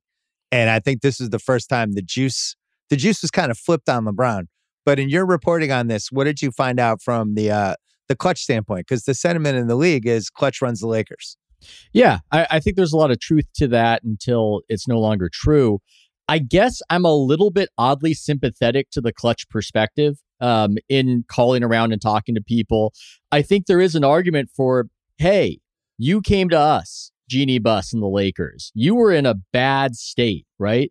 And yeah, you don't like what's going on. You don't like how we're pushing you around. You feel like you did a deal with the devil. We delivered. You got a championship. And yeah, it's a bubble championship, but you got a championship. You got LeBron. You got Anthony Davis forced out of New Orleans. So we don't really want to hear this stuff about how we're the problem. Rob Pelinka is the problem. I don't think it's that simple. I think the whole arrangement, even if I am sympathetic somewhat to their perspective, has felt weird and kind of gross and kind of mercenary. And I'm sure there are some Lakers who are quite thankful for the championship, but the whole thing feels off. But at the same time, I do understand the Klutch perspective. I do get it. So, Ethan, do you think is this the start of a new generation of where front offices leaning on agencies where it's almost like where the leaning goes wrong because part of me feels like I don't know, I felt like when I was in the 90s like David Falk had as much power as anybody. I don't know if he f- was able to force the Bulls to do anything, but I think he was feared. And I do think there's some agencies now that are feared but I think what's different is I don't remember the agencies actually being involved in the transactions the way they are now. So what what did you learn about that? Yeah, it, it was always thus to a degree. And Dan Fegan was running the Dallas Mavericks, and Schwartz right. was into the was into the Bucks. And you had these teams where it was a partnership.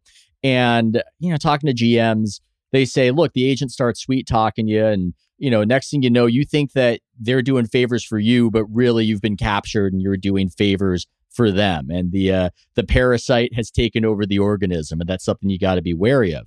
I think what's different is just the Klutch model involves a player leveraging himself and being part of the agency, which I think has been destabilizing to the league.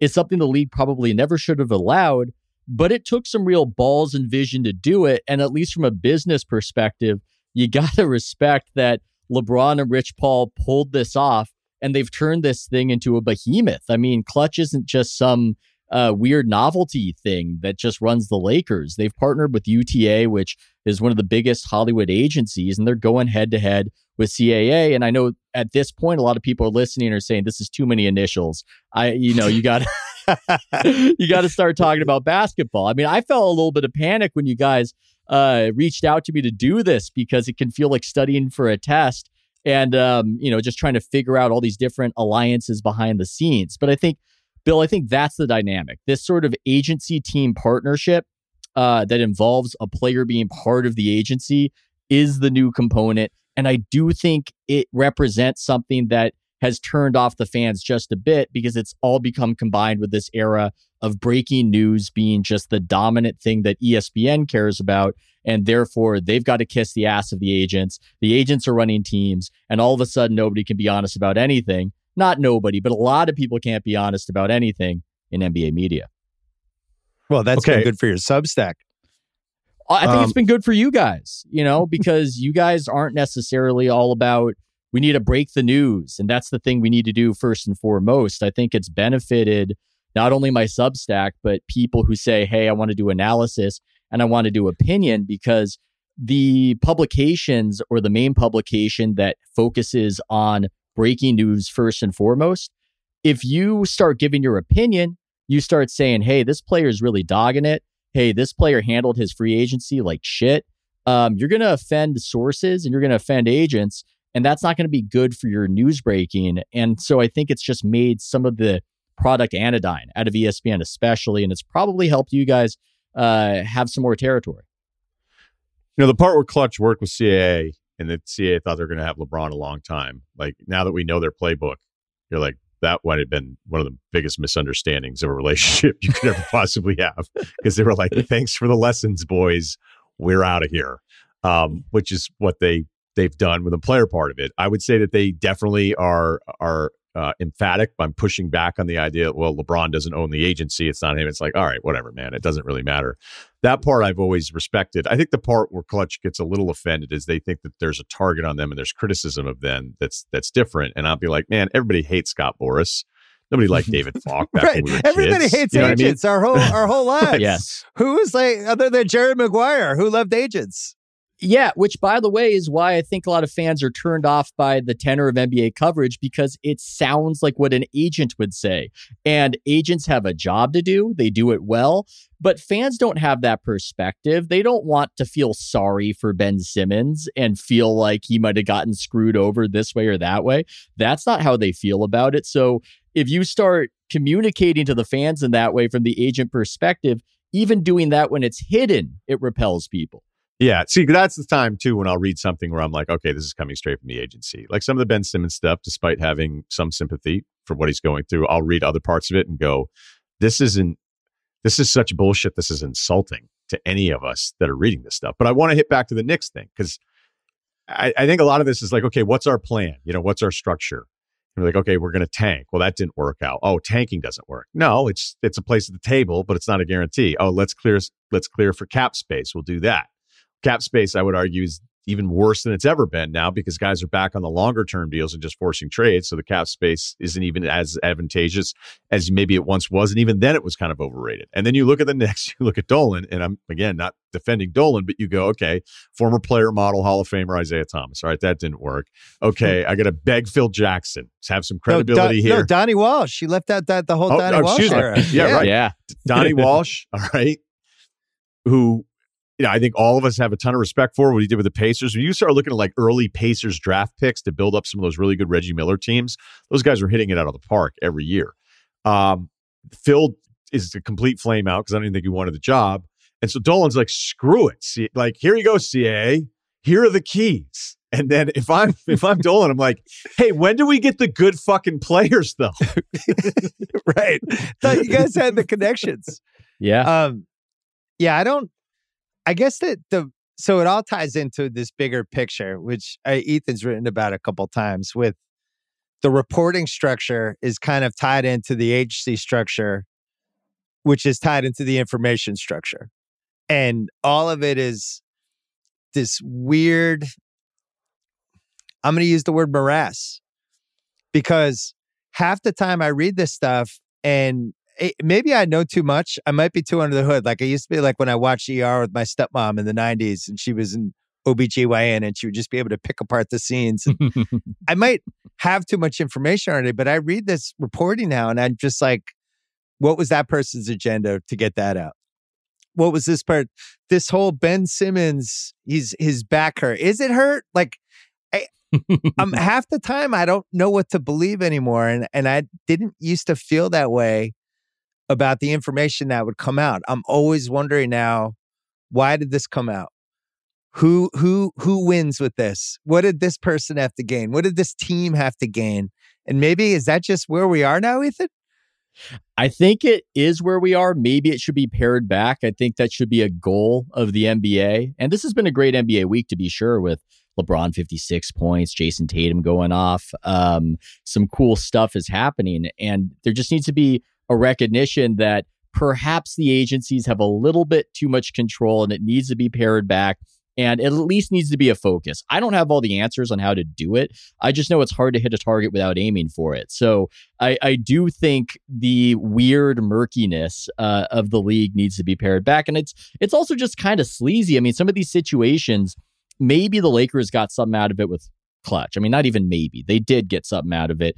But some of these other situations, it feels almost like Goodfellas, where uh, they he comes to them, you know, help me with the restaurant. They've lured him in and they bust out the restaurant and they're just getting great deals for these guys while pretending that they're really helping them and trying to win a championship. I'm not making any accusations for certain specific teams, but certainly at times with CAA and the Knicks, it's had that flavor to it. So it just seems like something the league should do something about. I'm just throwing it out there. You know, anything they can do to get the focus back on basketball and not on whatever agenda uh, would probably be for the better.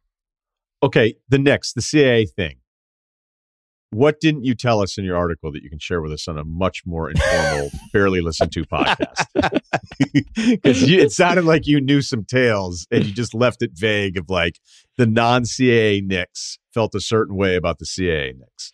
Oh, yeah, but, but, wait, Ethan, before you answer that, yeah. um, I think it was worse before because I, to, to me, the most glaring one was the Bargnani trade. Remember, he was a CH mm. client, and they had the opportunity to do whatever. And they ended up giving a first round pick in that because they wanted to get Bargnani to the Knicks. And that was the one time. I don't know how much, uh, what kind of influence CA's had over the years. Obviously, they have some now because Leon and Wes are there. But the Bargnani trade was the one time where it did feel like, oh, this guy's being planted there. And there was at one point, what do they have? Like six, seven CA guys on the Knicks. Now I think they only have two. Yeah, no, it's definitely been pared back. Uh, they traded a lot of assets to get CAA client Carmelo Anthony, and I think that it yep. everything just comes back to LeBron. So much of what is gone right in the league and wrong about the league comes out to Le, you know comes back to LeBron. I think swinging and missing on LeBron inspired the Knicks to get in bed with CAA. Um, and this is just how you got to play the game because we failed, and this is our path to power. And for some reason, failing repeatedly hasn't I guess, dissuaded them on that. But I think that's one thing. You know, I hadn't really thought about the history of that. And people came out of the woodwork and were saying, hey, it dates back to that. It dates back to to 2010. But yeah. just yeah, LeBron, you know, for better or for worse, I think has been highly influential. And, you know, this is just a broader conversation outside of the agencies. I think he brought this mercenary era uh, that is very much tied in with agencies and getting represented and leveraging teams and flexing your power. He brought in this mercenary era to the NBA, which I think for a short time was kind of cool when he went to South Beach and all these people hated him and everything else. But I also think that it's sort of worn out its welcome and people don't like it. There was this moment I was watching I was watching The Shop when The Shop was on. Um, I don't think a lot of people do that, but sometimes I do. And he had Anthony Davis with him. And Anthony Davis was saying, Hey, you know, LeBron taught me that I've got to view myself as a business. You know, I've got to view myself as a corporation. And I just remember thinking, you know, the league can handle LeBron James viewing himself that way.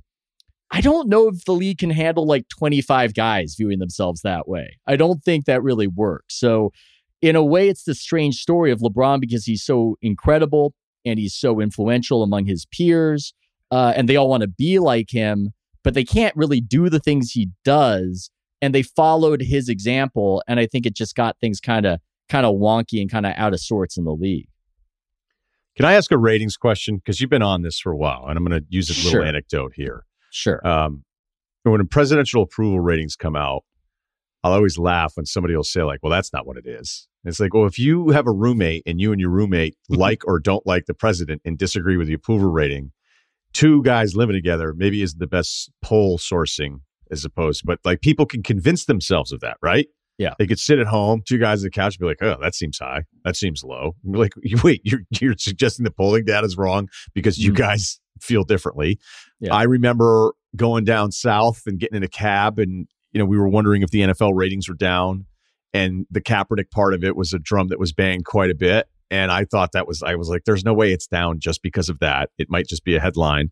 And then I get into a cab and the guy was like, Oh, what do you do? I told him I worked in sports. He goes, I stopped watching the NFL because of that. I was like, Wait, so you liked watching the NFL and you decided to punish yourself now? You're never going to watch it again on Sundays? Like, that seems fucking, you, you're losing in this deal. So yeah. I found a guy, but because I found a guy, it didn't mean that now that study's over, it confirmed yeah. it today in a cab right. in Louisiana, yeah. you know? So when I look at the the NBA rating stuff that you've brought up and the decline by market, which I think is the really alarming stuff.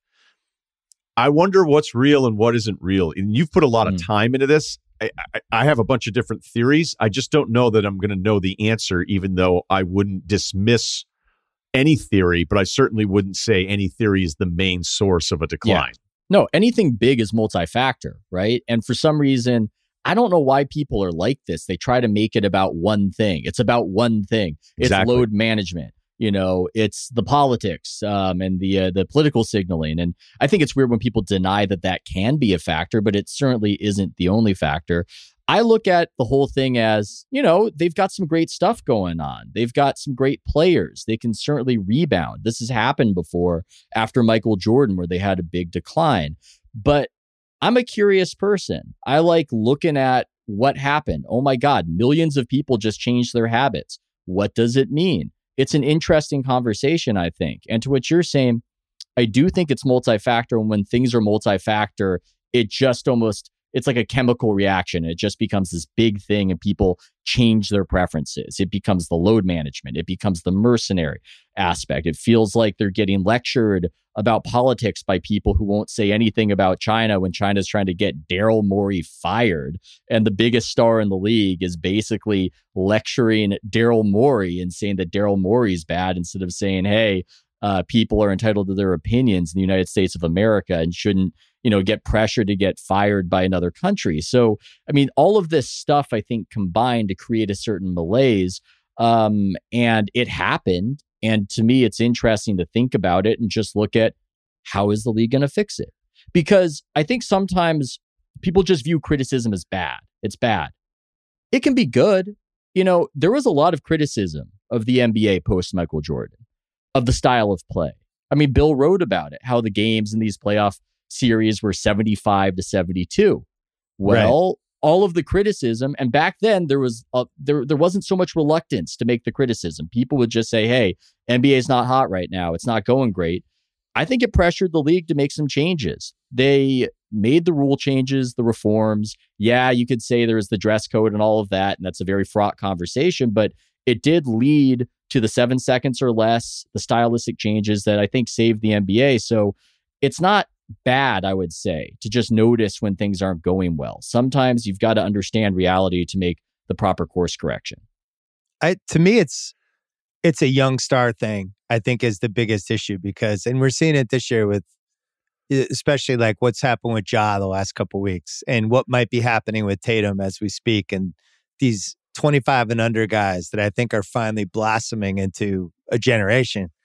And the last time somebody really became a phenomenon who was like an under 27 guy was the Steph Warriors stuff. Remember in the in which yeah Ethan you were there for some of that but that 2013 14 15 range when all of a sudden Steph became the new guy and he became an actual star and it really mattered and then KD goes to the Warriors and you just had these star making things happening real stardom going on and I look at some of the guys this Giannis Luka, Joel Embiid, um, Jokic, um, and these these unbelievable players coming up. But I wonder, like the the thing that worries me for the league and just worries me in general is is if you're not born in America, is everybody going to care the same way? Because mm. we produce these four awesome players.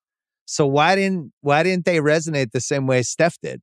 Right. And I don't know. That's a weird conversation to have too. But like Giannis is like, he checks every fucking box. Why, yeah. why isn't he the most popular guy in the last 10 years? I don't understand that piece. I think they screwed up the marketing of him. I think that's a huge element of it. I think sometimes the people who make ads project what's important to them and their sensibility, uh, very college educated. It, has got a political valence. And they were saying, they were really big on, oh my God, this guy, he's an immigrant and he grew up hard. And, you know, that's all very interesting stuff. And if you love the Bucks and Giannis, you'll read Mirin Fader's book. And I'm not saying that's that's something to be dismissed at all, but it's not what makes kids like a basketball player. Kids like a basketball player because he seems fun and he can do shit nobody else can do. And they're That's unpredictable. The, like Ja. It's yeah. like, oh cool. Ja can dunk over anybody at any time. I yes. I want to get his jersey. Yes. And, you know, Ja's the next guy and he's really resonating. And it seemed like Giannis, the ads, if you look at the kinds of ads they made for him, it's like they just forgot that he's fun, that he's a magnetic right. personality, that he's likable. This wasn't emphasized. Instead, it was the heavy stuff. And Nike makes a lot of those ads where there's the trinkly piano keys and they tell you about something that's very important. And they think that this resonates. It doesn't. Nobody's looking to them for that. They want ads that are fun, They want players that are fun and look like they're having a great time. And so I think they screwed up with Giannis. I do think that it is an obstacle when it's somebody from another country, but I think they could have done a much better job marketing him. And, you know, credit to Nike, I guess, because I think that they did make an ad campaign for Ja. Um, Ja, I just I listened to that podcast with you and Vernon, and he's just got something. And I also think bringing it back to what we were talking about before, this is how people want it to happen. This is how people like it. They like when it's Steph Curry and it's a team of guys and they seem like they're friends and you're watching them kind of grow up before your eyes and it seems organic and similar with Ja Morant and the Grizzlies, where it just it's unexpected, it's out of nowhere, but you're just watching it all grow and you don't know where it's headed, and it just seems KD like and OKC whatever, too. That was another one. Yes, yes, that's another. That's a great example. So I think those situations just resonate more than these weird ones where the star gets unhappy and forces his way out and that he's unhappy again and that he's going to force his way out again. I mean, this sort of stuff. Yes, there's free agency. Yes, players should be able to make their own decisions, but I don't make the rules. It just seems like it resonates more when it's one guy in one town and you're watching him on a kind of upward trajectory. So I also think we have to be fair about the rating stuff too and realize we are now like in part three of three fucked up seasons of trying to yeah. figure yes. this out. Okay. 100,000%. And Right. And I remember talking to the NBA about like, hey, now you get a chance to run your template of having summer games and you're not competing with football as much. And here's what'll happen. And the people that I talked to were like, there's a reason we don't do it because the numbers tell us there are not enough televisions on. And even with people starved for entertainment, they still didn't want to stay in and watch as much basketball during August and July as, as maybe you thought that would happen and you'd avoid football and all this other stuff. Uh, that did not happen then I think because it was just a it's just a weird time. And the same thing with that football thing. Like I just remember being ESPN and listening to so many people around me talking about the decline of football. And even Mark Cuban was like, I'd rather own a basketball team than an hmm. NFL team, which is certainly self-serving. Uh, yeah. which I don't blame him for saying, but I'm like, yeah, I'm not there yet with you. And it came back up.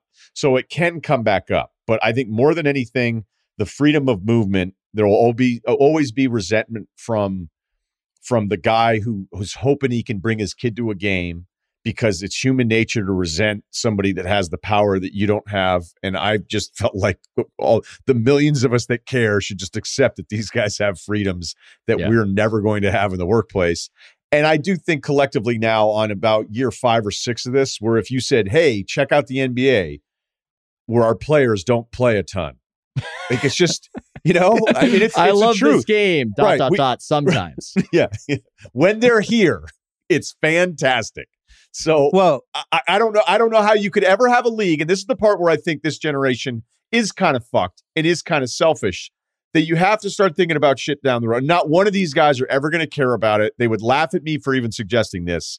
But if this trend continues, you're starting to fuck future generations on this because you guys just didn't feel like playing north of 60 games and you could get away with it, which is a very, very myopic way to look at it and would ultimately be the only way a 20 to 30 year old would look about, you know, anything when you're one of the most special people in the world at what you do. I think on the ratings thing, I'm I'm not willing to I want to see what happens with the playoff ratings this year because everything is lined up there's there's going to be unpredictability because we have somewhere between nine and eleven playoff teams that I think all of us like. Um, you have real stars, you have young stars. You're not going to probably have LeBron, but other than that, any other relevant guy in the league is going to be in those playoffs.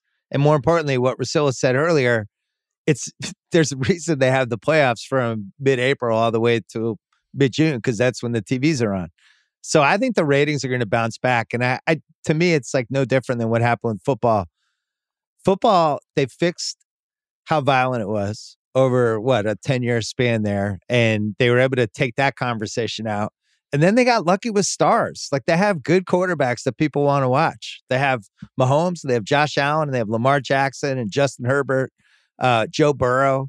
And they have this whole new generation now of guys that are going to carry the league for the next 15 years. I feel the NBA is in a similar spot with the talent they have. So, am I going to be wrong when the ratings come out in May and it's like, holy shit, they're still down? Then I'll be shocked. But until that happens, I'm I'm going to believe this rebounds. Well, I think it's going to be better. Also, they juice the the stats for the ratings, which I think helps, and that's not just for the NBA. That's for every everybody. They're now counting uh, any out of home, you know, hospitals, airports, whatever. So, you know, the NFL has been saying it's it's you know more people are watching than ever. Not exactly true. So that's a little bit of a boost, but also sometimes you can have lower viewership and it's not great for that year, but it's part of an investment. I mean, the least watched NBA Finals when it happened was LeBron versus the San Antonio Spurs. Now, right. in a way that was a measure of the league's lack of health at that particular moment, that people in the mid aughts weren't really watching the NBA like they were in the 1990s. But it was also for the audience that did tune in a chance to feature this LeBron James guy who people would end up caring about later on. So, you know, if Ja Morant and the Grizzlies make a run uh, maybe they're in the Western Conference Finals. Let's just throw that out there. That's not going to be a tremendously watched Western Conference Finals, perhaps, because Memphis is such a small market with something like 600,000 households. But that could be good for the league long term as an right. investment because it's important that people sports fans, casual fans know who Ja Morant is. It would be part of him becoming a household name that would transcend the market or any of that shit just because he's so incredible to watch. So, you know, it's complicated. It's you can have a low viewership year that can perhaps serve something for you in the future. All right. Marcel, anything else? No. Covered it. I am I'm buying playoff rating stock so we, we can do a gentleman's bet. I think it's going to be a big playoffs for them. And I think there's teams, you're talking about teams in big markets, Boston, Philly, Chicago, um, et cetera, Dallas. Um, and then Miami. you're talking about, yeah, over under NBA finals, 15 million person average. I'd probably go under for that. Yeah, me too. yeah, yeah, but Bill, when you said it's unpredictable, I think the the viewer has told us they like predictability. Interesting. You mean like the the Cavs you know, Warrior stuff was like I mean, Ethan, you have it more documented than than either Bill or I do. Yeah, but, but, but Cavs like, Warriors though, that was the two biggest stars of the last or two of the three biggest stars of the last what, 15 years? Going head yeah. to head and then Durant was probably the fourth biggest well, if you're going 15, 15 years. If, if, you're going 15 if you're going 15 years, you gotta you gotta include Kobe. But that's what I mean. I said two of the three to, okay. to sort of end on this, I think Cavs Warriors initially before Kevin Durant, it was resonant because of the big stars, but it was also because there was, you know, Cleveland versus the fancy pants Bay Area. Whenever you can get contrast, yeah. it does really mm. well. The most watched Western Conference finals was Lakers Kings. It wasn't Lakers versus another big market team. It was Cowtown versus Hollywood. That dynamic, you know, Duke versus UNC, the kind of conservative institution versus the liberal public school. Like people love those contrasts. So in the end, end of the day, we can think about markets, we can think about stars, but story is predominant. And anything where you get that epic contrast, that tends to do really well for you. Sounds like somebody's endorsing Lakers Hartford NBA Finals. that would be incredible. uh, Ethan, you can good luck with the Substack. Keep it up. Uh, thanks for popping on. It was good to see you. Thanks so much for having me, guys.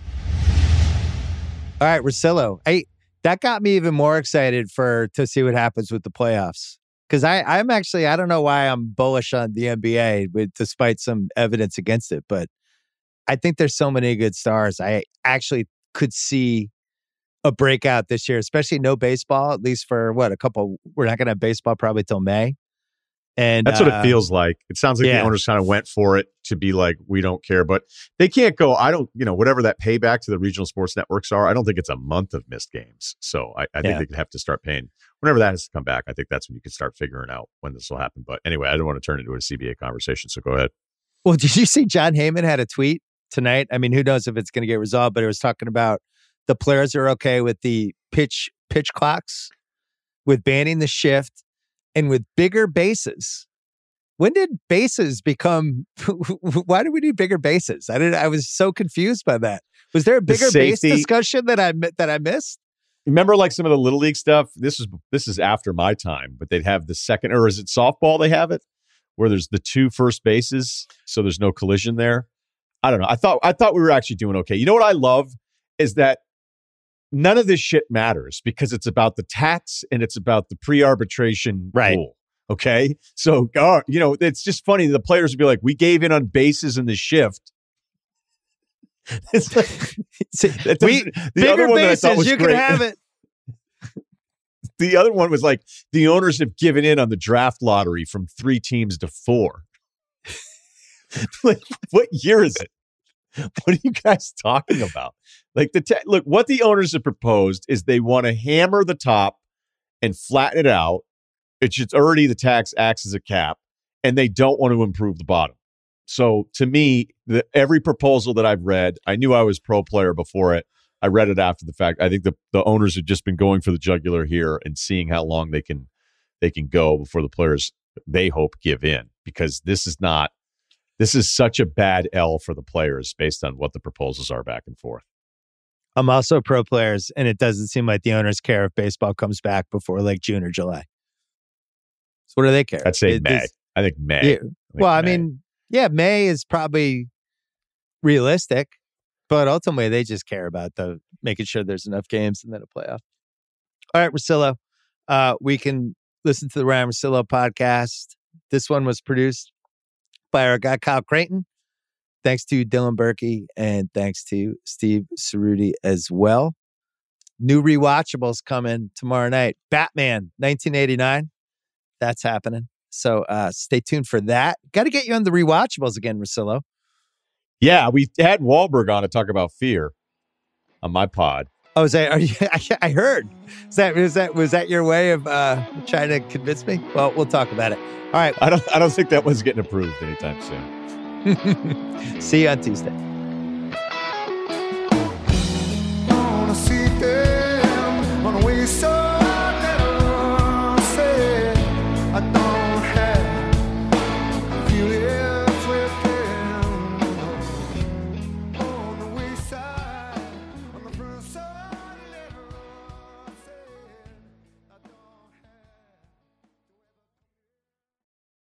This episode is brought to you by Lululemon.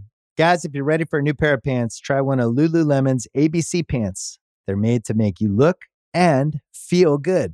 And there's lots of different styles to choose from. My favorite, because I walk around LA every day, I like the joggers. I'm not jogging, I'm just walking fast. But if you're working out, I would try them out. And if you want something a little sleek, maybe business like, maybe try the ABC Slim Fit trouser. But I am a joggers guy. I just, once COVID happened, I was just like, I'm, I want to wear jogging pants and joggers and all kinds of soft pants as much as I possibly can, especially when I'm working out. Ultra comfortable and versatile. ABC pants are really in a league of their own. Buy a pair right now at lululemon.com.